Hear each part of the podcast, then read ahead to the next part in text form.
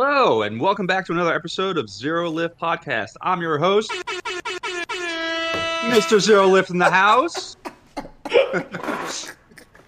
I'm joined today uh, by John, of course, hanging out in the Hello. desert, Oh my uh, god. and we and we have a recurring guest. We got Jared on the show. Uh, good morning, everybody. and Kind Morning, like my intro. Lenny, Lenny discovered discovered how to use sound effects. And Yeah. Well, I mean, it's it's Discord's fault for ever putting a soundboard. I'm going to be putting all sorts of crazy sound bites in there now. Uh, today, we're talking about some F1 or the F1 that we're not having this weekend uh, because of climate change. Call up Al Gore. Where's he at? Um, and possible future time attack builds by Jared. So we got that on the we got that on the agenda. Boys, it's been a minute. it has. Let's uh let's just get an update on people's lives. What are we doing? John, you first. Oh, you guys are gonna do that. The You abridged gonna- version. You guys are gonna do that to me. Uh, yeah. Okay, so we all talked before recording, and I gave these guys a rundown of my personal life. Uh, I'm not going to give you turds a full unabridged view of what these guys are, but uh, wow, I've had a very eventful couple of weeks, and um, I'm going to give to give to give a, a- an embarrassingly overgeneralized, disrespectful to all parties involved version. Um, emotional damage. emotional damage. oh boy. Uh, I fell in love and got ruthlessly denied. and uh, It's a very subtle way of putting it. Yeah, yeah. And uh, I've been contemplating a pretty major career change based on the news in the airline industry. And uh, after talking to a lot of people that have walked this path before me and a lot of soul searching and a lot of like just actual research, um, I've decided I'm going to pursue a career in the airlines and I'm going to leave Saudi Arabia after my one year contract is complete this fall. So, yeah, there. I think it's a good move. It's a good move. I think it is too. Yeah. Uh, you know, not this isn't an aviation podcast, y'all, but like, there's. I don't know if you guys have been paying attention. Uh, I say you guys. I mean, we do have three world. aviation guys in this podcast That's right true. now. Yeah, so That's real. um, but folks out there in La La Land, if you haven't been paying attention, the airlines have been saying that they are in a crisis level pilot shortage for like the last five years, and pay for airline pilots is way up. Requirements for entry to airline pilots is way down, and um, I came out here on a pretty lucrative contract thinking I was just going to sprint and make some money for a couple years before I couldn't stand being away from my cars and my stuff. And I just kind of realized that I don't have to do that. uh, so that's what I'm going to try and do now. And that's uh, that's the very abridged version. Uh, and I'm not doing it Very, very. Yep. If you asked me this a few weeks ago, you might have been able to argue that I was doing this for a woman, and now you cannot. Forever alone. Amen. Oh man. so yeah, that's my life. Hey Jared, how you doing? Doing pretty good, man. Doing pretty good. Got some big news coming up. Things are going good at the shop and stuff. So uh, yeah, that's why we want to talk possible uh, some time attack builds because we want to start competing again. Competing. Yeah, buddy. Yep, yeah, yep, yep. buddy. Me, uh, I've been taking the GTR out a lot since getting it registered in South Dakota uh, back in February. I'm not gonna lie. I've been I've been checking out some some of the car shows here in the Sacramento area. I've been basically daily driving it every every chance I get. If I'm going down to Walgreens for a, a freaking a battery, I'm driving the GTR, right? Wasting all the gas, um, which I think you guys are gonna call me a redneck for. I think I've finally figured out a good fuel mixture with Sunoco 110, Chevron 91, and VP Fuels additives. You are Got a set of Breaking Bad going on over here. so Oh yeah, dude. dead to me right now. I just I I know I'm a piece of shit, but like um But you're making up to it The- daily driving the GTR. I'm just saying, it's cool to see. I'm making up for it, and You and I'm taking it on. I took it on driving roads. I went to Larry, Lake Berryessa Drive the other day, but let, let me let me back up for a minute. Uh, I had an appointment with Z Car Garage. I, I've been telling you guys about. Uh, my schedule had changed quite abruptly, and so like I had to cancel that. Uh, which I think it might turn out into a, a good thing because as I was, I've been going to more shows. I've been talking to more people. Um, actually, the show, I, w- the, I was at a Cars and Coffee, like a little Cars and Coffee last Saturday, and I met this dude That's um, with the with the '70 Celica with Ugh. the beams, a turbo beam swap in it. I sent it to the car spotting page on our Discord. Hey, this is a good plug. If you like what you hear here on Zero Lift Podcast, you could check us out on our Instagram, our Twitter, and we have a Discord server, all under the name Zero Lift Podcast. Check that shit out. Join, like, and subscribe. All of those things. Come join our conversation. We would love to have you. So, uh, I was I was talking to him, and you know, I, I had mentioned that uh, I was looking to go down to Z Car Garage uh, for the tune and for for work and stuff. And he didn't say anything disparagingly about Z Car Garage. He was just like, you know, he had suggested a few other tuners and a few others that were closer to the Sacramento area because you know, uh, Z Car Garage is all the way in the South Bay area of San of the Bay, so that's quite a trek for me.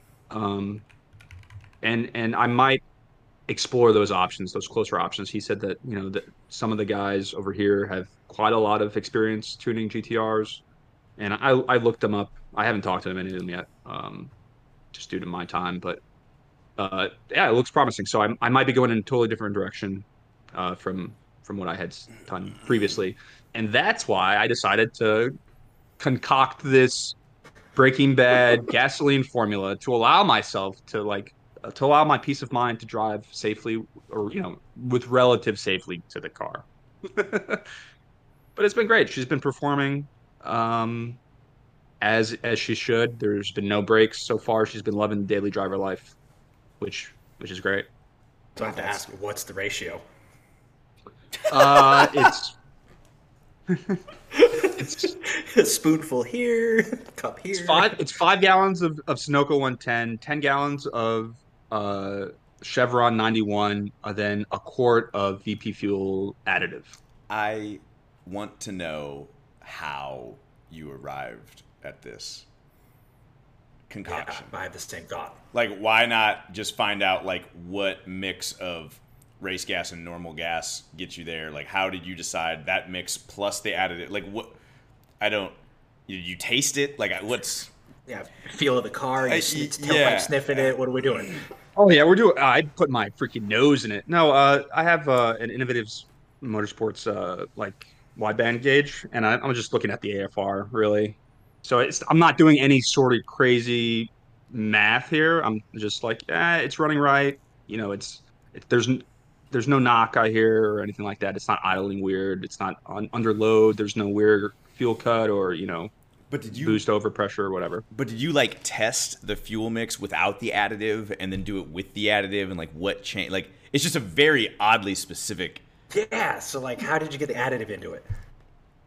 Well, it, it was just I was at AutoZone and they were on sale, and, and I looked it up and I did some research, and then I checked the old school forums, which you know we've we've said before are dead, but not they're not totally obsolete. Right. Um, and yeah, it, it does not um, give you the extra boost that it advertises exactly, which is weird, but it does just enough with the Sunoco 110 additive.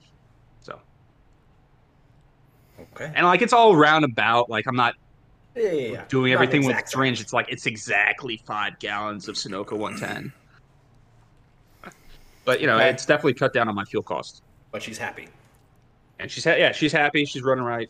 Uh, I just did a, sp- a major maintenance a few weeks ago. The spark plugs uh, were just old, and I had them on. I had the wrong heat level as well. So I put the the new part plugs in right heat level, uh, and so like I'll check them in a month. That uh, was a to see if fiasco to they're find those too, right?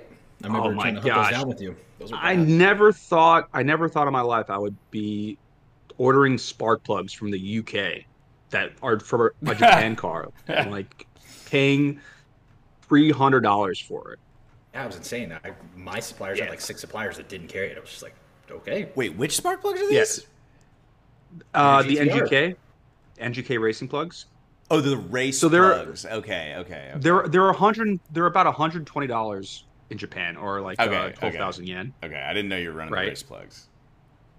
Yeah, Yeah. but I mean th- those are pretty pretty run of the mill, at least in Japan, right? But uh, for whatever reason, no one else distributes these uh, NGK plugs.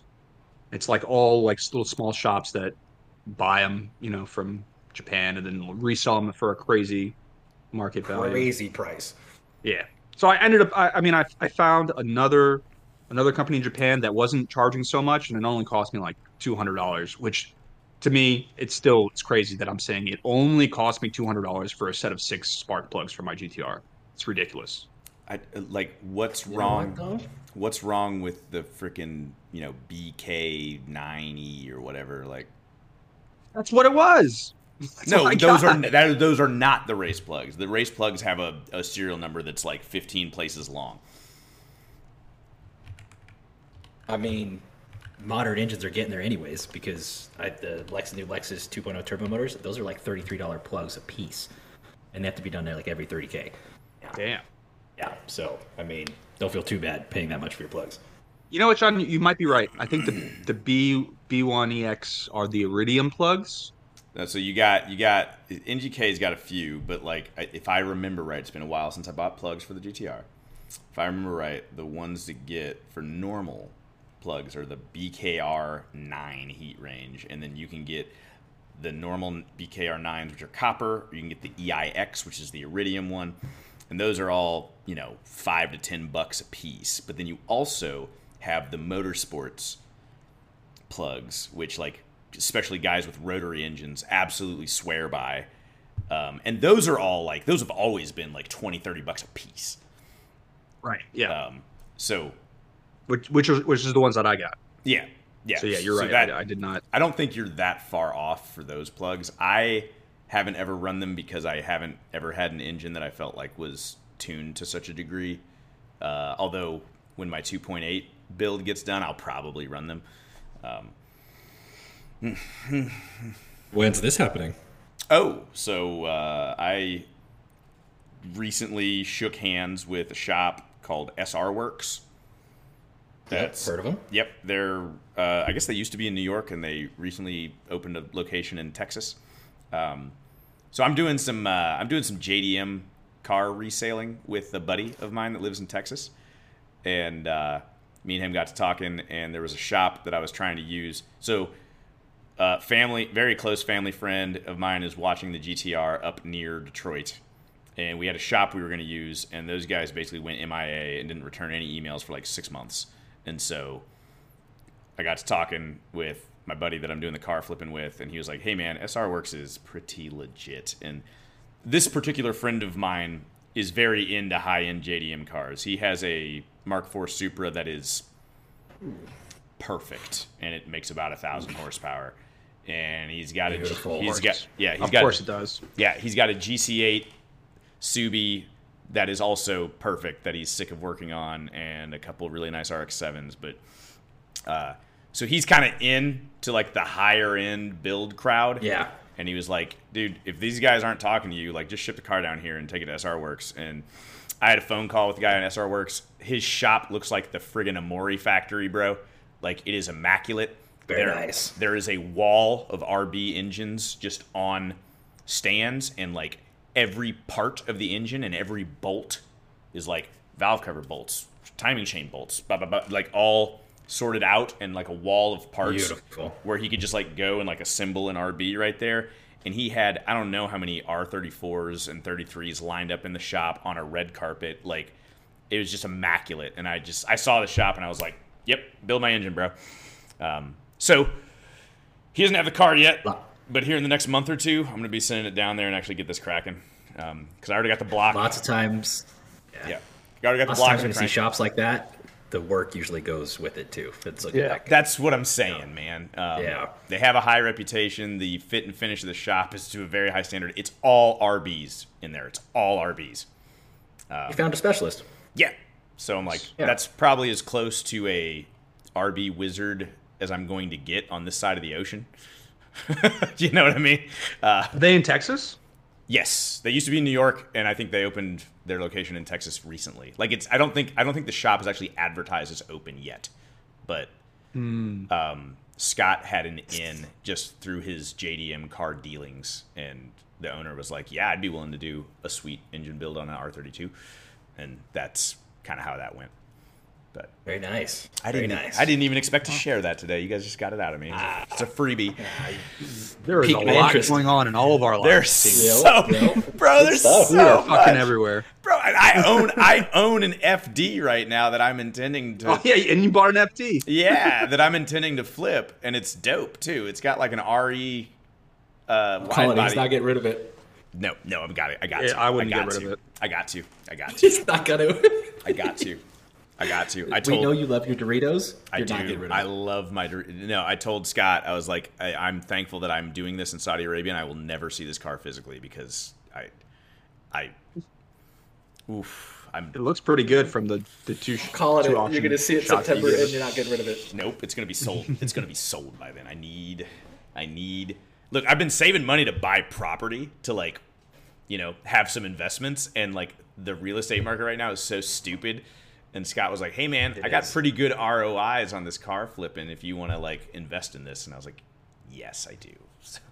Uh, I do intend. Here, here's my goal, though. My goal is to, with the profits I make doing this, to eventually buy the right 99 spec FD for free. That is my goal. That is goal. what I'm trying. Good to goal. That's what I'm trying. I like to it. Spirit R, you say? I don't know about a Spirit R. I don't know about Spirit R because the money that they're going to go for is crazy and they're so limited and stuff. And like, I have a very clear image of what I want my FD to be, and I do not want a collectible car that I'm going to keep like, you know, uh, I was just about to ask. what is it? Turblown, I think, is the company that makes like a really nice cast twin scroll manifold for a 13B, and you just and it's built around an EFR setup. So like, it's just a turbo bolted to a manifold, wastegate blow off valves, all self-contained, and you're just boom, 450 horsepower, no external plumbing, just pop pop, cast manifold, never cracks. And I was like, that. That's the FD I want with like a simple So V mount. for a, f- yeah, fun, reliable. Yep, just dead simple. Put a nice standalone on it, and you're done. Like that's what I want. That's what I want. Little little street port action. Yep. That's it. That's it. Nothing crazy. Um, anyway, In that light of a car, with that much horsepower, it's gonna be beautiful. yeah, no, it's, it's gonna be it's gonna be terrific. It's gonna be terrific. Yeah. But I, I'm trying to I'm trying to flip three or four cars from Japan before I go down that road. I'm trying to get some of this. Some I want to buy that car for free. Um, anyway, Who doesn't? Anyway, I have the self control. No, you don't. You shut your shut your no. whore mouth. Anyway, we're we're just gonna we're just gonna close that chapter right there. Yep, yep, yep. I got the final word. Uh, the Imola Grand Prix didn't the the one that wasn't this year. We were forewarned. Yeah, uh, Prophet Sebastian Vettel did did did say that it was going to be underwater. What what did his shirt say? What year did his shirt say? Was it 2030 or 2060? I can I can't. I don't. I, can't think remember. all the pictures I've been seeing, they edited out the date that it had on it to make it look Ah. better. But fake news. I, I mean, it's still he is. He, But yeah, no, he he's- he's- close. Yeah, he he's been talking. Seb's been been chatting about that whole sort of global climate change stuff. I think he's really uh, he has a few Miami Grand Prix underwater shirts as well. Yeah, yeah, yeah. yeah. Um, but yeah, uh, if you haven't heard in the news, folks, uh, the Imola Grand Prix. I'm not going to say the whole thing because I will be out of breath. Uh, uh, is was canceled, postponed, canceled? I'm I'm not quite sure. I might have to. They said they're not quick check on rescheduling it. it. One Oh, of the did they say that? said Oh yeah, yeah, no, it, it's yeah, it's canceled. Um, So we don't we don't have that Grand Prix. That's done because of heavy rain and flooding in that region of Italy, and like It it was, was, bad. bad. Yeah, it was the- bad. It was The river that goes right next right next to the track was totally overflown. Went onto the track, into the paddocks, into the press Mhm. areas, like everywhere. Just you guys see the like Pirelli two or three feet. underwater. yep. Yeah. I And so yeah, I we didn't don't have- see that coming. Look at all. I didn't. Yeah. I, I heard rain and I was like, oh, that sucks, you know, because Grand Prix get kind of crappy rain a lot, you know, and and then I saw some pictures like, oh no, like it's like Hurricane Katrina there, like what's going on, like Yeah, bad. It was cool to see Yuki and some of the other teams out on the streets helping the helping the sound, like clean up and Yeah. stuff. That was cool. Yu- Yuki was down uh, in AlphaTauri's hometown, uh, where their factory is, helping clean up. I saw that. Uh, so, also to this Grand Prix, there were supposed to be some crazy changes to the qualifying that we're we're not going to be able to experience. yeah, yeah. Um, I'm kind of curious as to if they're going to move that into a different race. Uh, I am, of course, talking about the shorter qualifying sessions, the changes to the uh, number of sets that are allotted to each team, and the required tire for each qualifying session. So, uh, the number of sets allotted per team used to be 13 sets per race session. It is now 11. That is uh, in an effort for F1 to reach some sort of sustainability goal, use less rubber, less manufacturing, environmental stuff, right? Now is that eleven Uh, total, or is that eleven softs, eleven medium, eleven hard? It's 11 sets total, Total. per race session. Um, which I, I think that's pretty significant. yeah. it's a lot of know, tires. That is a lot of tires. And having two less sets of tires to like to have to change or to find the setup for the weekend, like that could that could be the difference. It's going to throw a and lot of like stress on the podium strategists. Well, and it's also it's also forcing teams to you have to devote a certain amount of effort to each type of tire whereby in the past like they could have historical data or whatever and then just write a set off like I'm we're not going to spend time on that and now you know one qualifying session's on hard one's on medium one's on soft so you have to run that um, so that's uh, So- making planning a little bit trickier Yep. That's also not one of the other changes. Uh, for qual for Q1, you have to run the hards. For Q2, you have to run the mediums. And if you make it to Q3, the shootout, you have to run the softs. Like there's no ifs, ands, or buts. There's no negotiations there. I find it pretty interesting that that they're being this strict about it per qualifying session. Um, I think I think it'll help though, honestly, because like say last GP, there were there was a lot of talk of saying they none of them did a lot of testing with I think it was hards. They were all running softs during practice, and nobody got any hard, hard tire practice, and they had no data on longevity. Remember them talking? They were talking a lot about that. yeah, And obviously, yeah. didn't, didn't hurt anybody because you saw Max go what thirty plus, forty plus miles or forty plus laps on a Well- set of mediums. Yeah, but that also goes the other way, right? It does. Uh, it does. like if if you're dedicating Q1 to only running hards and you don't make it out of Q1, you don't have any data for a race pace in on mediums or softs. What makes it Which- practice like it's, it's hell in the strategist now. Well, right. And that's what I'm wondering. Obviously, I am not an F1 strategist, and I don't. We have an idea of how they do their job and the resources they have available to them, but we don't know. Um, but I feel like things like this that like are, are that you know it's it's engineered to inject confusion into Yeah. it. But I feel like ultimately that only ends up hurting the teams that are already slow. Yes, I Yeah. agree. I would agree Absolutely. with Yeah, that. because the fast teams already kind of have their act together. They probably already have better data on each setup and where they can go. And then the I would expect the slower teams, their data isn't as reliable, and so when you inject the confusion, like they're just further behind the power curve of the quick teams. Are you sort of insinuating that F1 and Liber- Liberty Media is making these changes to drum up drama and excitement in the race or for Drive to Survive? Or I- kind of like adding sprint races. I think well, what I think they're I think they're trying to come up with ways to add drama. I just don't think they're thinking about the measures they're taking.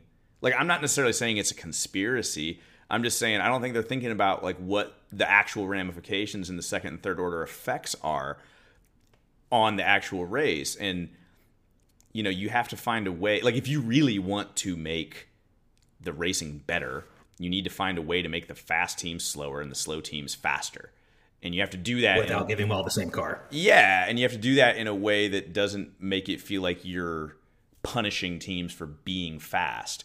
And I feel like if you have teams in the back that can barely complete a race and then teams in the front that are 30 seconds ahead, when you add confusion, you're not going to make those fast teams slower. You're going to make the slow teams slower. Um, yep, that's what I, I would agree. Exactly. I would agree with that statement. Um, so you know, and it's always like an argument about like cost cap and blah blah blah blah blah, and I don't know, man. I'm kind of of the opinion that maybe they should do. I think there needs to be some kind of development cap because the difference is that the budget with these teams is just the fast teams have more money to make their cars even better, and the slow teams just never have an opportunity to catch up. So I think it's like a budget or a development or like a. I know a lot of people will cry about this, but if like, what if we did like standard aero and standard computers, and like the only thing that was you could like like suspension and engine modifications were completely open. You made the budget cap really low, and it just forced people to. You can design any friggin' car you want. It has to meet these fuel consumption and like emission standards. Um, and you only have this much money to do it. And so, like, it's not a money issue, it's a creativity issue. Yeah, I can see that. So, like, because right now, I think the big conversation in Formula One is um, aerodynamics because the budget that you can put into aero development is essentially unlimited, and the best teams are always faster because they have so much money to put into aero, and like that's it. Um, so what if we? I don't know. What if we got rid of that? I know a lot of people get mad at that because like that's against the spirit of Formula One, and, and I get it, but that's just that's just my thoughts. That's just my yeah. thoughts. Um, I'm sure there's a lot of people that agree with that. Yeah, you know, like I, I, would agree to that to a certain point. I don't know about uh, aero and computer, maybe a, a, a smaller section, smaller part of the, the car to maybe standardize to, to, to your concept would be better. Because uh, let's face it, Aero is a huge part of F1, like you had said, and there's almost no budget cap for it. Yeah, yeah. Uh, that, that's why Red Bull is flying down the straights with the DRS open at you know 30 miles an hour faster than any other car on the on the grid. Yeah, it's because of their aero.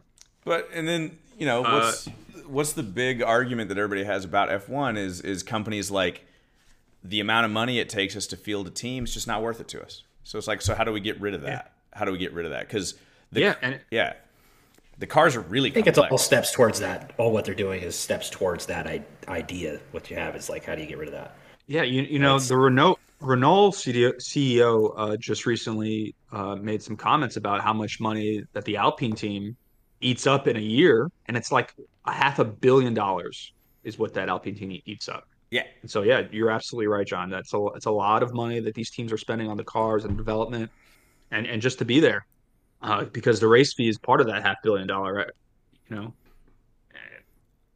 And but, so like for the smaller teams who don't perform, like that's tough to to keep to sustain that sort of uh, involvement. But 2024, aren't they talking about changing wheelbase and everything else like that? That's gonna yes, 2026.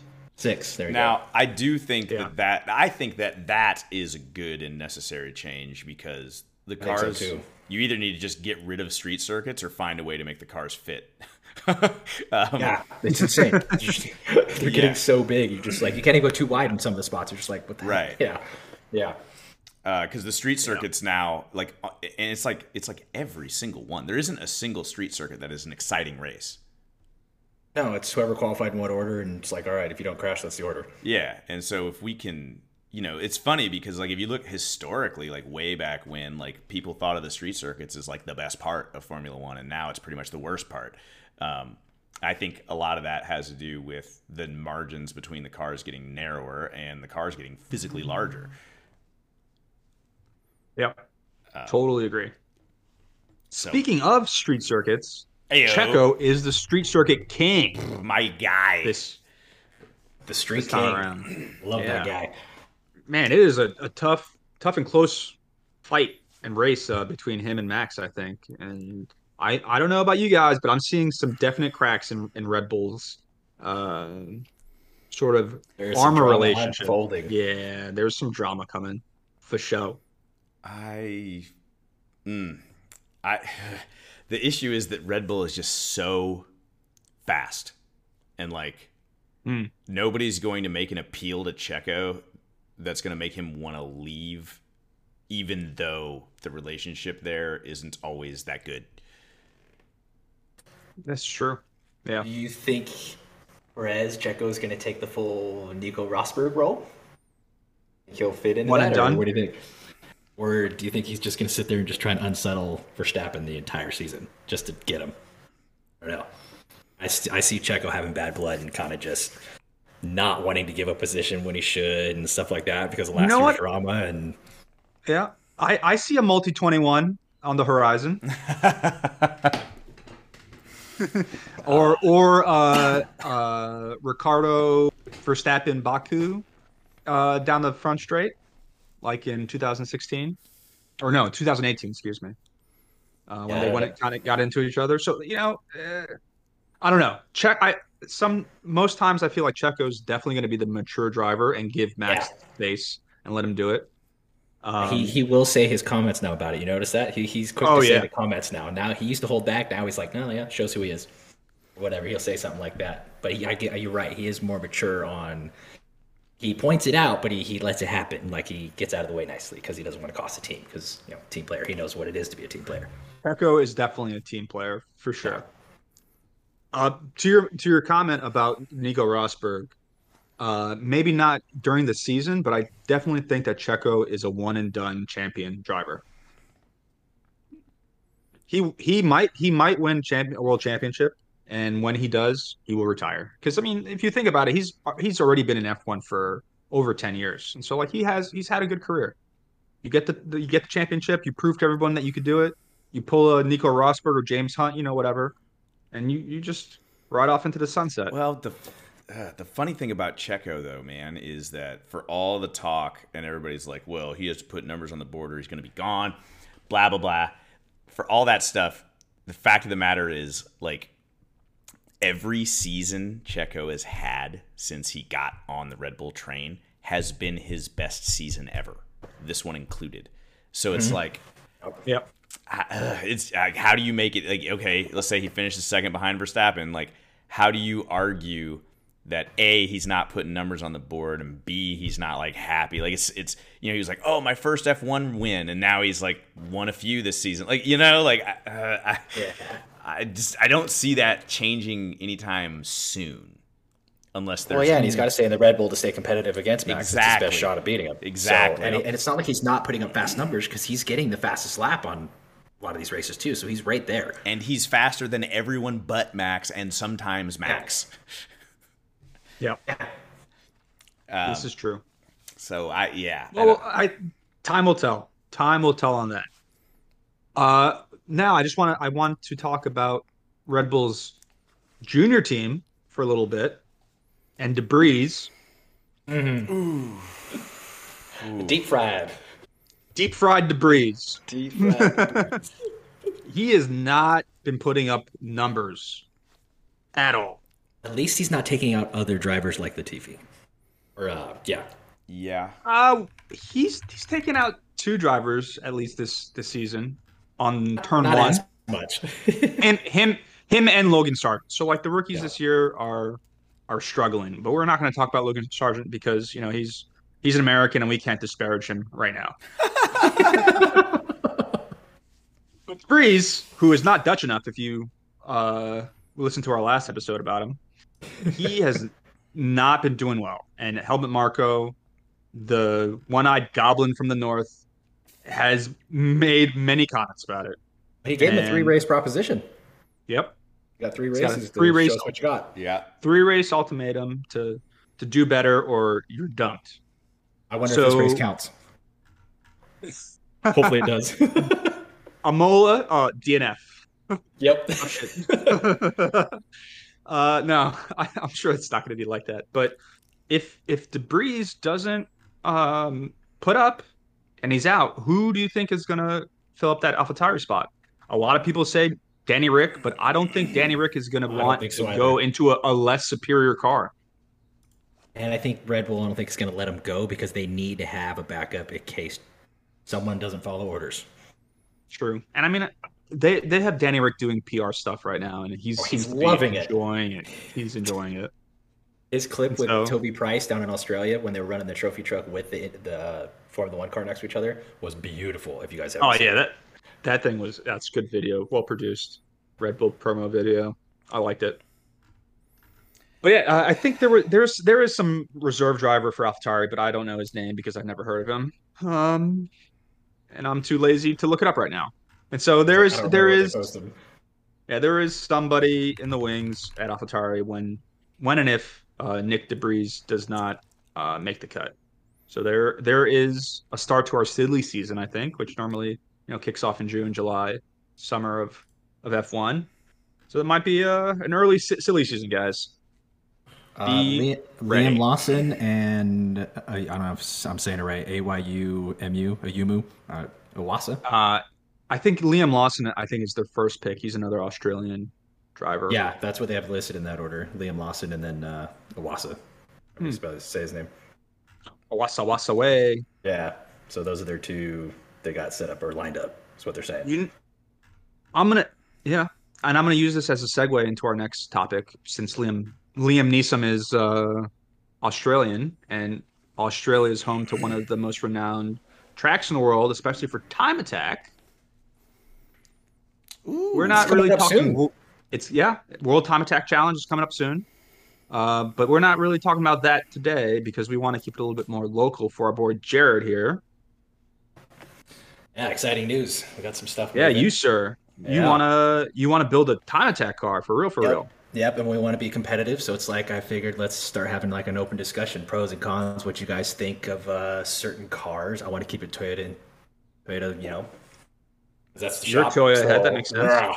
So I don't know. So I've got a couple cars and and debating on, and want to kind of go over what you guys think and start planning it out because not only just want to build one, I want be competitive. want to get the name out there and you know obviously win because who doesn't want to win?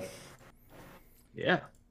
So, we're talking like two J, two JZ See, motor. That's, that's the thing, though. Like, I love, obviously, I love my 90 ship boxes. I've always had, I had an MR2. Love the MR2 turbo. Stripped down, one of those is, you know, going to be 2,000 pounds. You could push four to 500 horses out of that thing and be pretty damn quick. But it's like, do you go that old? Do you go something new? And do like a Lotus Exige S, which is one of my all time favorite cars. So S2 specifically. So it's like, what route do we go? What route do I start? Like pros and cons of certain ones. So you know, that's kind of open discussion I wanted to do. why don't we start with what race series? Oh, John's got a hand got, up. I got a point. Sure, John, go I got a point to this, and it and it ties into the point you wanted to make, Lenny. So, one thing to consider, and I've never built a competitive time attack car, but watching people that do right, and like the big teams that are setting lap records and stuff, Yep. it seems to me like the higher up you go, this might sound counterintuitive, the higher up in the class section you go. So you said before you wanted to run either street or limited, which is like the Limited. Yep. which is the middle two classes, right? It's one up from the bottom and one back from the top. Um, it seems to me like the higher up the class structure you go, the more viable an old car gets, and I'll tell you why. Yes. Um, I agree. Yeah, because in the lower classes, so say street, you cannot materially change a whole lot about that car. For instance, suspension geometry. Um, the Lotus Exige has way better suspension geometry than your old MR2 from the factory. So the Lotus Exige, no matter what, barring you just being a better driver, will always be faster in the street class. Once you get into the limited class, now you can start doing goofy suspension arms and stuff and more aggressive aero, and the car just resembles what it was much less. And so now, in my opinion, the old shit box and just doing some wild stuff to it starts to make a little bit more sense than ripping And up cost wise, yes. yeah, than ripping up a relatively well sorted car to begin with. So That's a great point. yeah, So, So I think yeah, the Lotus. If you end up going street, which honestly I think in the scheme of things is going to be dramatically more affordable than going limited, Mm-hmm. even with a more. I think that's the expensive class I mainly wanted to stay towards just because Yeah. of build cost. And yeah, so I'm, that's mainly one reasons why I was like, man, the Exige would be beautiful in that class because it's already designed so well.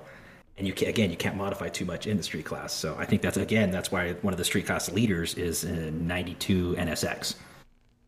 You know, it's a very, very well developed car mm-hmm.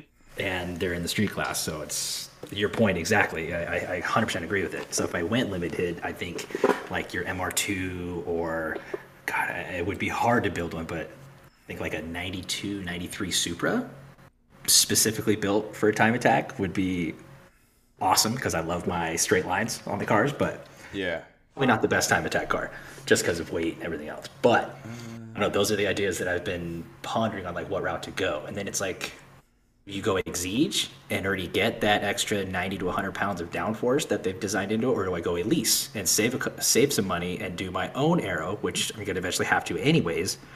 So, you know, that's why I was like, hey, let's have an open discussion and kind of go see you guys' thoughts on that. So- so let's say we're sticking with street class. Let's just, we'll make it easier. We're going to stick with the street class. Well, let's look at. I'm looking at some of the GTA results, right? And it's all in the street class. It's a lot of GR Supras. It's a lot of newer Corvettes. Yes. Some Evos. Some newer STIs.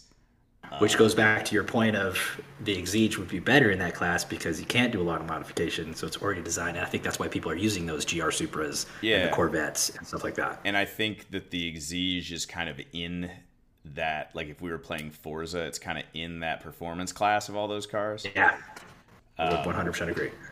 And then if you look at the limited class, uh, number 10 in the last event was an MR2 Spider. Uh, so, uh, and an S2000 and an Integra. And I'm like, and those guys are in the top 10 of the limited class. And those cars factory were nowhere near like the fastest car was a or the second fastest car was a GTR like an R35 GTR.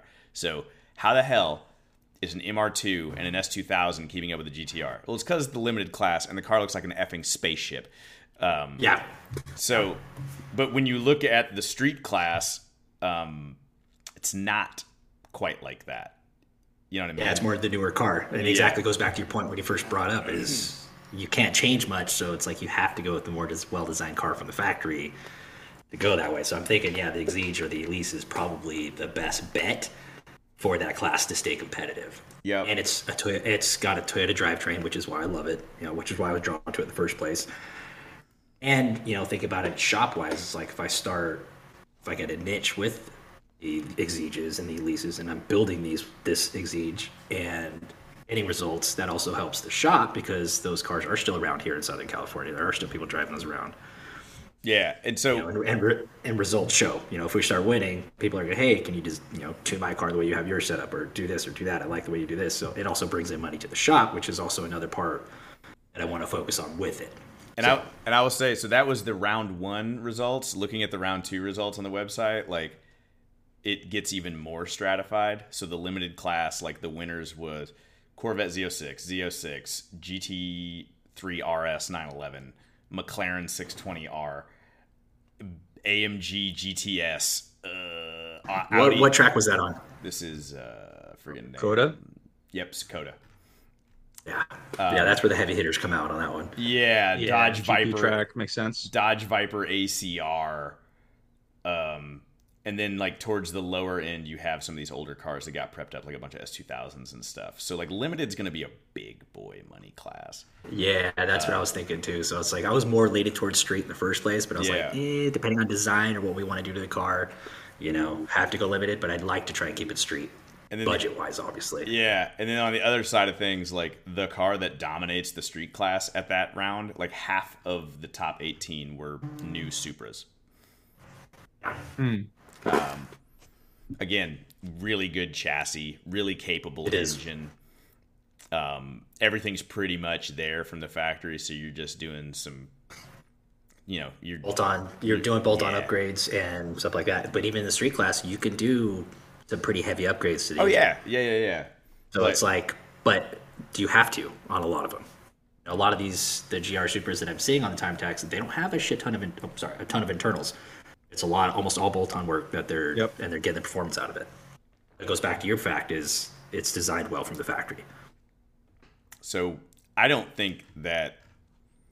I don't know. From what I see, like when I see uh, the top three in a class being like a Z06, a 911 GT3, and a McLaren. Yeah.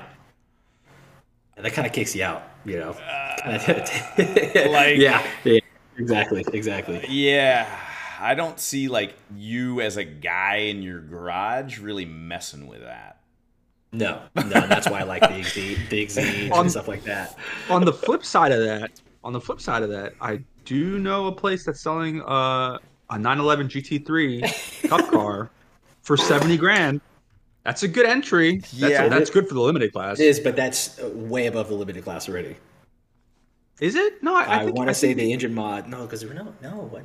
I think Might be. Well, I mean, the GT3 is a factory factory race car, basically. Didn't that one have really have that to change sequential in it though? GT3 No, it doesn't. have It's- sequential. Nope. Oh, but no limited. You can have a sequential in that. Hmm. Well, here's another thing too. Then, so I mean, yeah, it's just you're ex- so say we're going to go Exige. I don't know of any other Toyota that would be a good base besides the GR Supra, but I'm not a GR Supra fan. What Hmm. about, and let's say they come down in a little bit of price at the time, which they probably won't. The GR Corolla. As GR base. Corolla. Yeah. But I mean, I think the GR, Uh, like just the amount of work you're gonna have to do to that car to get it to any of these classes. Well, let's say GR Corolla Street. Let's let's focus on Street. If you did Exige or GR Corolla, pros and cons of that. I mean, obviously the expense of the GR is going to be actually more than picking up that freaking Exige. I mean, I think you could do it. You got a lot of like Honda Civic Type R's in the street class doing well. You've got a lot of Subaru STIs doing well. You've got some GR86s doing well. So like the Corolla's in there. I just have like a little bit of anxiety taking a new car that is selling above MSRP and then Yeah, track sledding that thing out. Yeah, and that's that's my thing too. Is like, and and you really don't get to build any real personality into it. It's already it's built. Yeah. it's set up. You know, Yeah. and it's like, yeah, that's what attracts me more towards the Lotus. Is like. I can get my hands in there with it, tune it a little bit, start doing different different things to it, and make it my own. Well, yeah. And And the Lotus is high end enough to be in the running, and it's also old and affordable enough that exactly. it's not a big deal to rip it apart. Um, And that was my thoughts exactly too. Is it's old enough? It's still up there with design and power and performance. Power to weight ratio is beautiful. I'm all about lightweight car. Just love it. And mid engine. I mean- oh, I, I don't know about affordable, John. I mean, Exige prices are in the sixty thousand dollar range. I mean, now. yeah, we're not we're not talking 911 GT3 though. I mean, if if you could get a, a 911 GT3 for 70 grand or uh, an Exige Cup S, let's say, for 68, what's the difference? It's true, but see, like I would go. For, would I you would pick? even go for a cup car because probably the the Exige because I love it. I just Sure. straight out of love for it. That's one of been my favorite cars for a long, long time.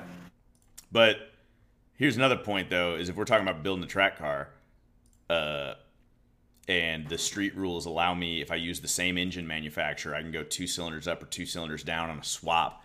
So, like, why mm. would I not mm-hmm. get a cheap four-cylinder Exige and swap a V a supercharged V6 into it? Because Yeah, like the, a lot of guys are doing the um, the two GR V6, the 3.5 liter V6, and they're slapping either supercharger or single turbo on it just to give it a little more boost. But even then, these guys are tuning these two GRs and the MR2s, like your SW20s, they're putting it two GRs in and mm-hmm.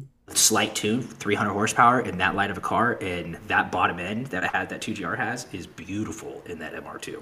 Like it just pulls. So I get your point too. Finding a cheaper and not even Exige, you can go Elise and take 10, 20 grand off the price. yeah, you can. And Yeah. and now you just added, you know, then you go two GR and you don't even go you don't even go forced induction. You just, induction. You just do all motor at that point because your power to weight in that Elise is amazing because you're at two thousand pounds. From the factory. Yeah. Like 20, I think it's like 22,080 pounds, something like that. So it's, That's very light. yeah. So, you know, and then you do a 2GR swap, you got your torque bottom end from this V6, and then you, that thing's got some nice top end. I think you're onto something there, John. I think that's a great route to digest into and look into. I'm I'm a fan of you know, uh, I'm a fan of starting with a better base myself. Like Me too. Me too. every time I've bought a car in my life, it's been like my philosophy is like I don't have to get the greatest car, but whatever car I'm looking for, I want the top spec of that car. So, Yeah.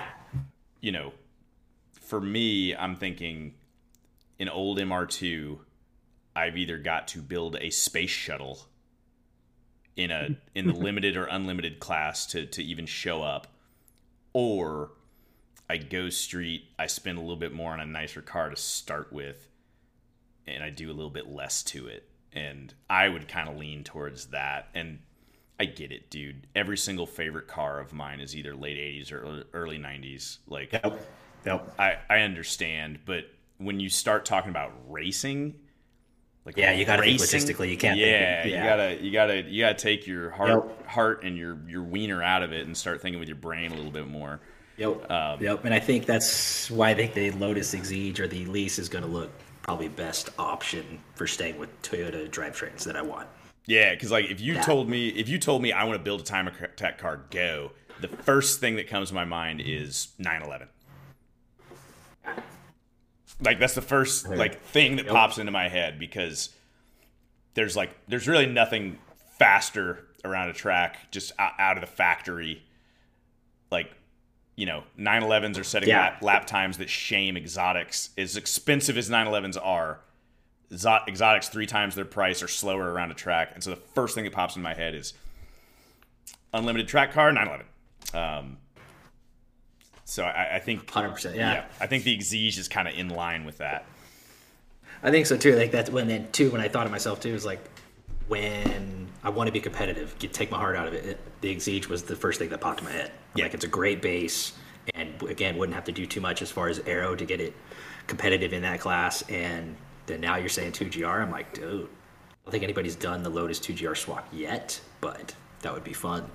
Now there is an MR2 with the DSG. Oh, what's his name? There's a guy he built a white one with the 2GR and a DSG to it, and that thing was flying and beautiful. Oh, yeah, I gotta find it. Oh yeah, I just But again, that's a space shuttle. Like that guy took the car apart. Yeah.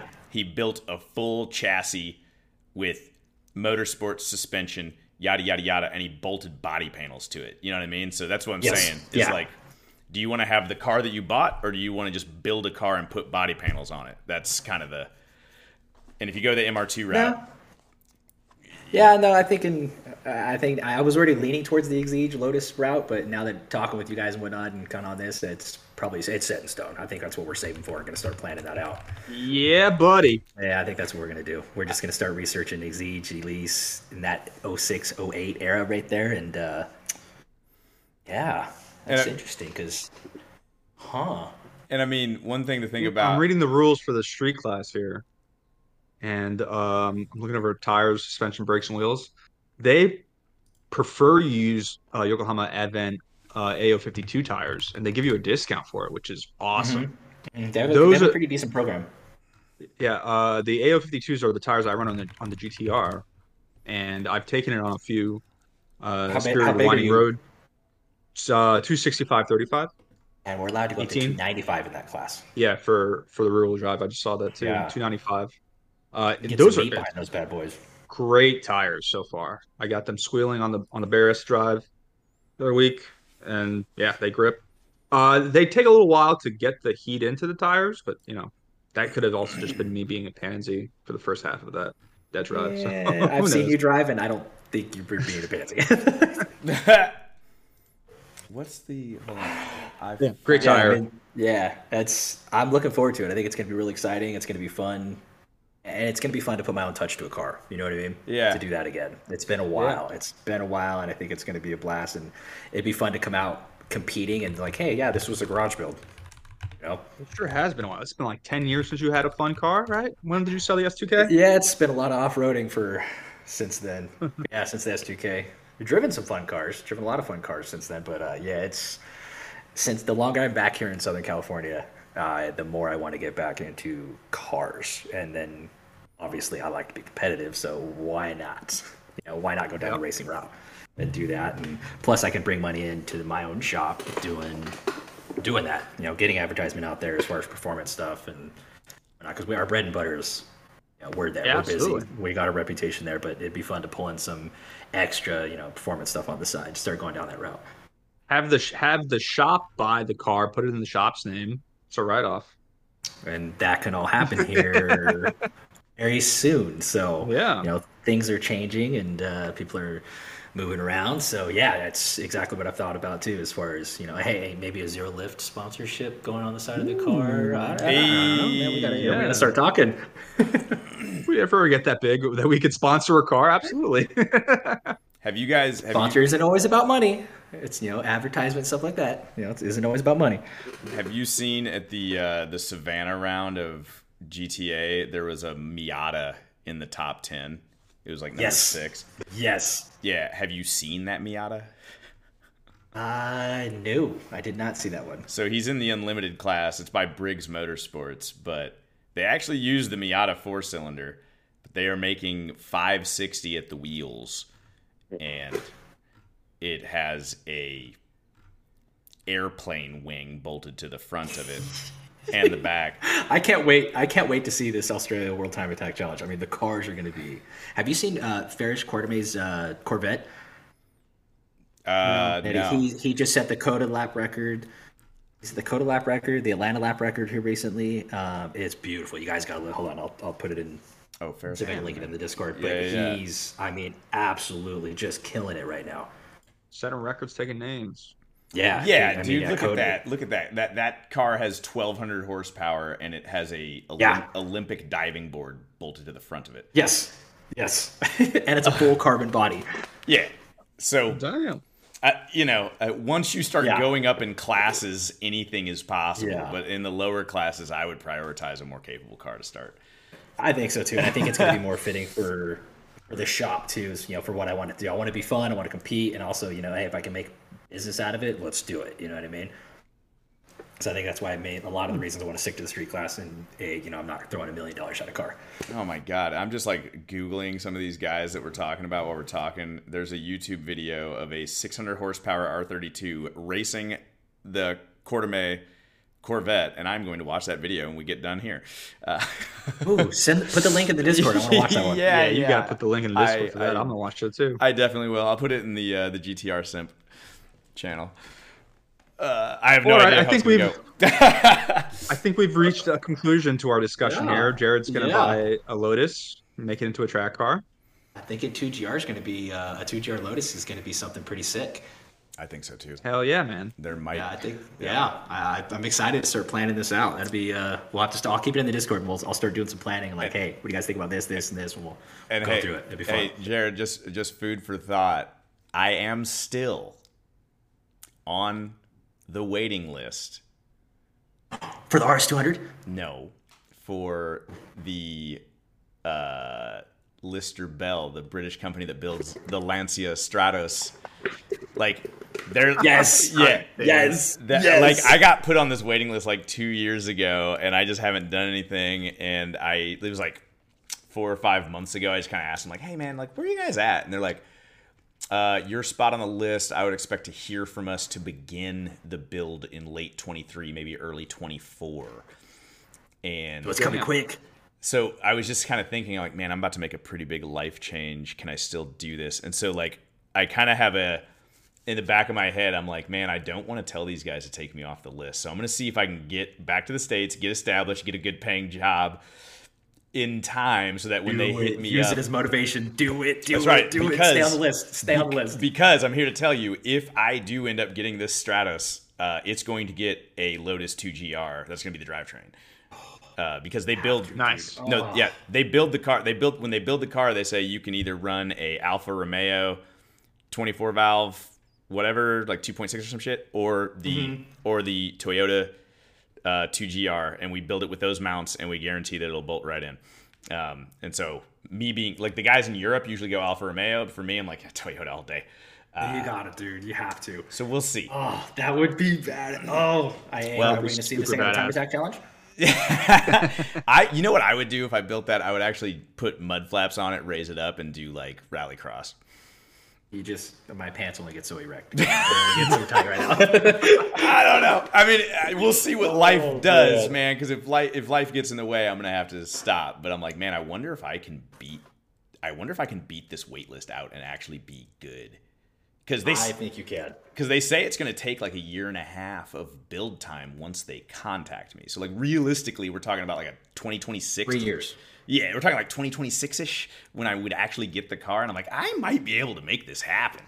Uh, I think you should stick stick to it. uh, we'll see. If not, maybe like a zero lift joint project, maybe Uh, to keep it in motion. yeah. You know, we, we, we can talk. We can talk. I was just I was just bringing that up to let you know that I too have two GR aspirations.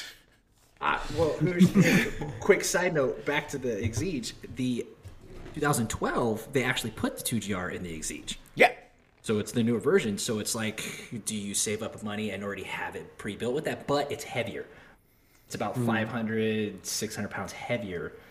I mean, It's bigger, longer wheelbase, and, lo- and wider. The the more upgraded, the newer Exige. So it's like, do you But here's the- save up money for that base, or I'd rather I love the S2 body, the Exige S2. I would Oh, get wait, the cheaper. body. I'd Very get the yeah, it's cheaper- very nice. I'd get Yeah, the cheaper okay, so- car personally. I would get the cheaper car. It's gonna Okay, yeah, it's gonna but- be a race car, dude. You're gonna remove Well, every. I've system. got a Yeah. anyway. I've got a curveball for you guys today. What's that? Why don't we play what I wish I was driving? Uh, uh, did you prep something? I, I just prepped the car when I got the idea. okay. What do you think, uh, Jared? Do you know? Have you heard of us uh, playing what I wish I was driving? No. I think. Well, John. yeah, go ahead. John's gonna give you the rules. Oh my god, I haven't given the spiel in like six months. Okay. Uh, what I wish I was driving for the audience, and if you've been following us for a while, you fondly remember this from the old days.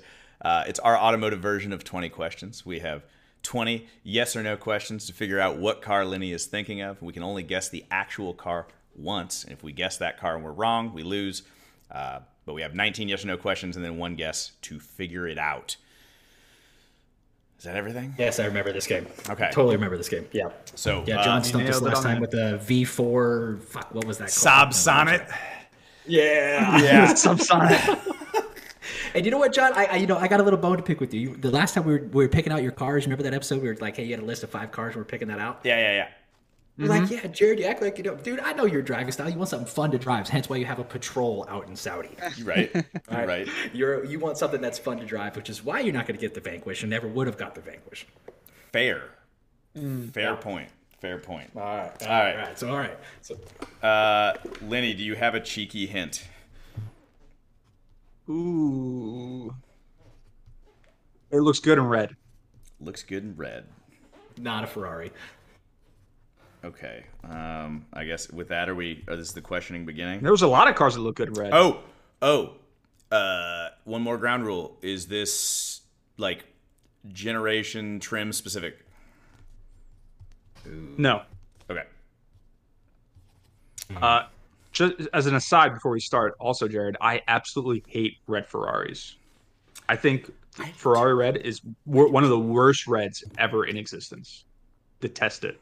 I actually kind of agree. Um, Yeah, I, I yeah, I could agree with that. I can. okay.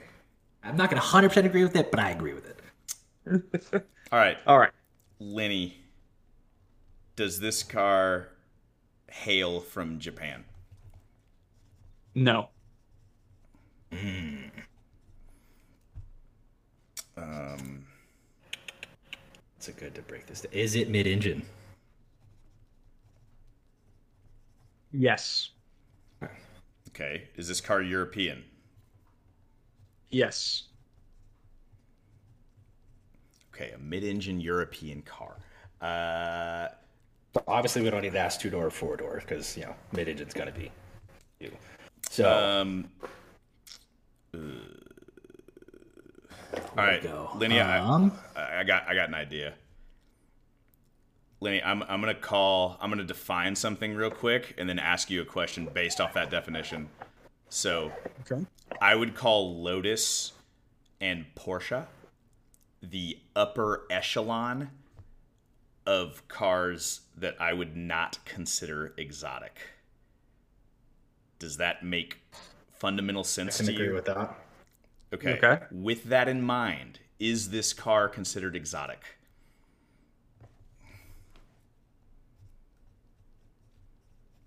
That's a no. Mm, no. When it was in production, no. In this day and age, probably. Okay. I'll, I'll, I'll take that. I'll take that. I'll call it sort exotic, sort of. Um, Yeah, I He's couldn't, up- I couldn't give you a straight answer on that. Let's see.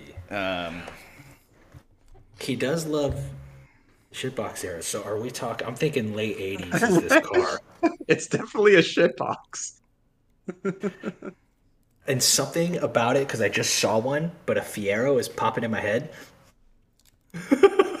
okay.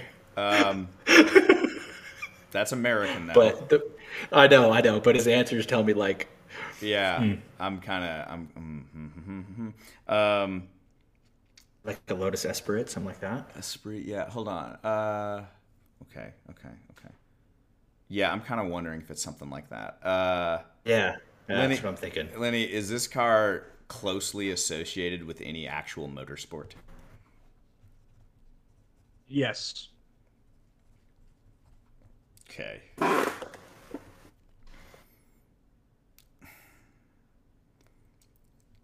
Jared, I'm kind of I'm kind of debating Yeah. I'm kind of debating narrowing down the nationality. Do it. No, do it. It'll help. Okay. Um It's sort of exotic. It's a mid-engine. He admitted it's a shitbox. I'm wondering if it's French. Leonard, His face. is this car French? No. Okay. I mean, most like motorsport French cars like fit all of those descriptions, but this is not French. Um, Um, uh, hold on. I feel like I gave you guys a bit of a red herring with the it's the shitbox comment. yeah. Um, let me let me explain myself a little bit there. It was a sh- it, it was a shitbox in its production era. It's maybe not a shitbox now. Uh, from the driver's owners' experiences, they would all probably say it's a shitbox.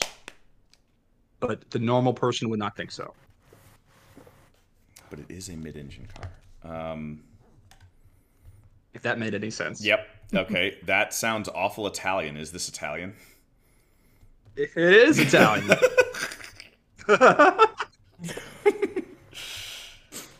Okay. Oh. we, we got a lot of hot takes this episode. yeah. Um, I'm trying to. Lenny- Let's see. Italian mid-engine. is this car from the 80s or 90s? no. Ooh, that's a big one. Ooh. Gotta be newer. Or really old. Or really old. Yeah, but mid-engine's making me think newer, just because, like 70s mid-engine. No, I don't know. They're out there. They're not as popular. Yeah, they are. Um, They are. They are. Uh, well, we can just okay. We got 80s and 90s. Uh, Lenny, is this a post 2000 car? It is. Well, there you go. That's Italian, two-door mid-engine. It's a What else mid-engine. can we ask on this thing? What are we at? We're at like eight questions, nine questions. We're there- That was nine. yeah, that was nine. just Not now. nine. We want to specify the engine cylinders. Maybe help us out right there. What route to go? Switch tape. Yeah. I'm starting to wonder if this is like an Alfa, like a 4C or something. Um.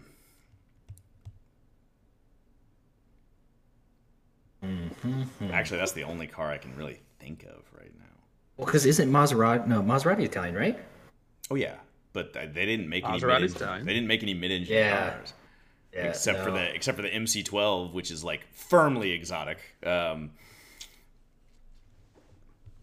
Uh, And it's 2000, so it's not going to be like 308 or no. not like a. It's not going to be like a Fiat freaking. Wait, and X it's it's associated with motorsports. Yeah, that's what's throwing me off. I mean,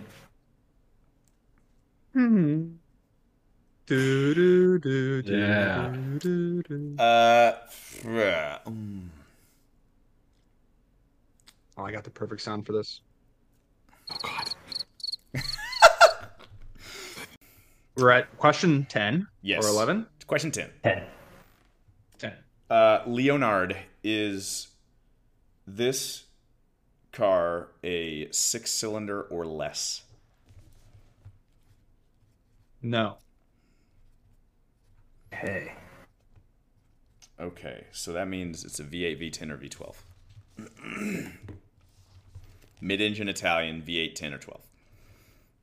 And would you say it does not look good in red or something about red? What was that? What He was said that, it uh, does look said- good in red, I said it does look in red. but he hates Ferrari Hmm. red, I hate Ferrari red. which leads me to believe it's not a Ferrari. Mm, I hate this. I Or hate, is it because he hates it? I hate this. Um, I hate this so much. Um, It's very perplexing, I know. It's an Italian V8, V10, or V12. Uh, I mean, that's a lot of options still. That is a lot of options still. It is, and it got rid of the car You I guys got a lot thought of it might be. Uh, Lenny, is this a Ferrari? It is a Ferrari. Okay. Okay, that takes that out right here. That was 11. You guys Yeah. got eight more guesses, eight more questions and a guess. Okay, so it's Ferrari with a bunch of cylinders. That's a, With a bunch of cylinders. that's a piece of shit. oh, it's not the 360 he's talking about, is it? How is this a Ferrari that wasn't considered exotic at the time? Hold on a second. I that that's, What's like their lower end?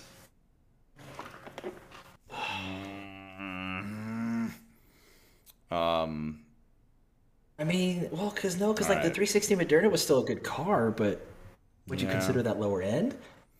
I'd still consider that an exotic. Anyway, it's probably like a Stradale or something. Anyway, okay. Uh, is this a V8 Ferrari? I would, I would not. I would not say a Stradale is, is not exotic. Yeah. a Stradale is absolutely exotic. Is this a V8? Okay. It is a V8. Okay, it's a V8 Ferrari. That's not necessarily exotic. I don't know how that works. Okay. Um, It might. Uh, it might also be a, a subjective thing for me. fair. Uh, associated with motorsports. um, This one was associated with motorsports. Quite a few actually. Series. What about like, oh, how do you pronounce that? Is it the Berlinetti? Berlinata? Berlinetta. 360? Yeah, the 360 Modena Berlinata F1. Well, that's just a. It's That's like a just, 2000. that's just a 360, bro. Like that's that's what they were I know. called. Like, um, Yeah, but that's what I'm saying. Like, he's saying it's kind of lower end because he's questioning if it's exotic or not. So I'm trying to look Is- at like what okay. they're. does this have a does this have a 3.6 liter V8? No. Okay, well that takes out that car. Does this have a 4.3 liter V8? It does. John, I think you're onto something. Okay, so it's from the the F, the 430 generation, or some derivative thereof. Uh, and he said a Stradale would definitely be an exotic, so it's not a Stradale. And the 430 is widely known as one of the best, most reliable Ferraris ever made. So I highly doubt it is a 430 because he said Oh wait, is it is the California mid engine no, Ferrari California? no. Oh, that's front engine, huh? Yeah, yeah, that's front engine. Uh, what is a piece of shit Ferrari that had a 4.3? That was like the high water mark of their reliability and stuff. Huh? Yeah. Debatable. No. I think you might have offended John there All a bit. Guess the car then. If you, if, if then we can have this discussion. well, I, I don't want to lose, bro. Um. Uh. Uh, Because I don't want to just Lenny- spit out like F four thirty. You know what I mean? was this a was this like a was this like a mainline Ferrari release, like like a you know like a basic flagship car, like It was, yes. okay, main, so it's, it's got That was question 15. Yep, mainline. Yes. Um, um, Mm-hmm. But it is. See, that came in the California. That came in the for oh, F one. The F one five four is what it's called. Lenny, was this car um, standard spec'd with a F1 style transmission, but ha- was one of the last Ferraris to have the option of a gated six speed? Yes. John, I'm pretty sure has it in his head right now. Yeah. Uh, okay. Uh, Lenny, was this the Ferrari F430? Dang, it was the Ferrari F40. Congratulations. Wait, F430. I said 430 because that 430. F430. Okay. Yes, sorry. Thirty. Wait, what? It was uh, produced from 2005 to 2010. I have And when I say it's a piece of shit, in 2009 there was a huge Ferrari recalls, for, huge Ferrari recall for 2,000 US spec 430s because of uh, high risk of the engine catching fire. Well- due to the hydraulic system leaking onto the engine, causing the hydraulic system from the convertible soft top. Uh, that is. Out of uh, all things to catching fail, the hydraulic on the convertible soft top was what was going to make this thing go up in flames. yes. Wow. Interesting. Why would you consider that non-exotic? Yeah, why is that not an exotic? Yeah. Uh, because the production, because the, they produced a shit ton of them. There was uh like five variants, and I can. they Okay. and I'll and the that one. basic the basic bitch 430 uh, they produced quite a bit. We we got there. But now that now because of so many fires and you know posh dudes wrecking them, they're pretty low in in surviving numbers. That I can, a understand. 40s I can understand your comment now after all that. 430s. Ah, I still kind of have a bone because the F four thirty was a um, it was considered a revelation in terms of service and running costs in Ferrari. I mean, I guess the three sixty technically was correct, John. but um, but uh, I think it catching on fire, its perpetuity to catch on fire, it needs this issue. So all 90s shitboxes. two thousand shitbox. Uh, and with and with that being said, that's all we got on this episode Yeah. of Zero Lift. Uh, if you've made fun. it this far, I'm gonna plug our shit again on socials, uh, Zero Lift Podcast, and we have a Discord server. It's all linked in our uh, link tree uh, in the bio. Hit that, hit us up, join the conversation. Uh, John, Jared, it's been a pleasure, brothers. absolutely Always, always. missed you guys. Always fun. Keep it pinned, folks.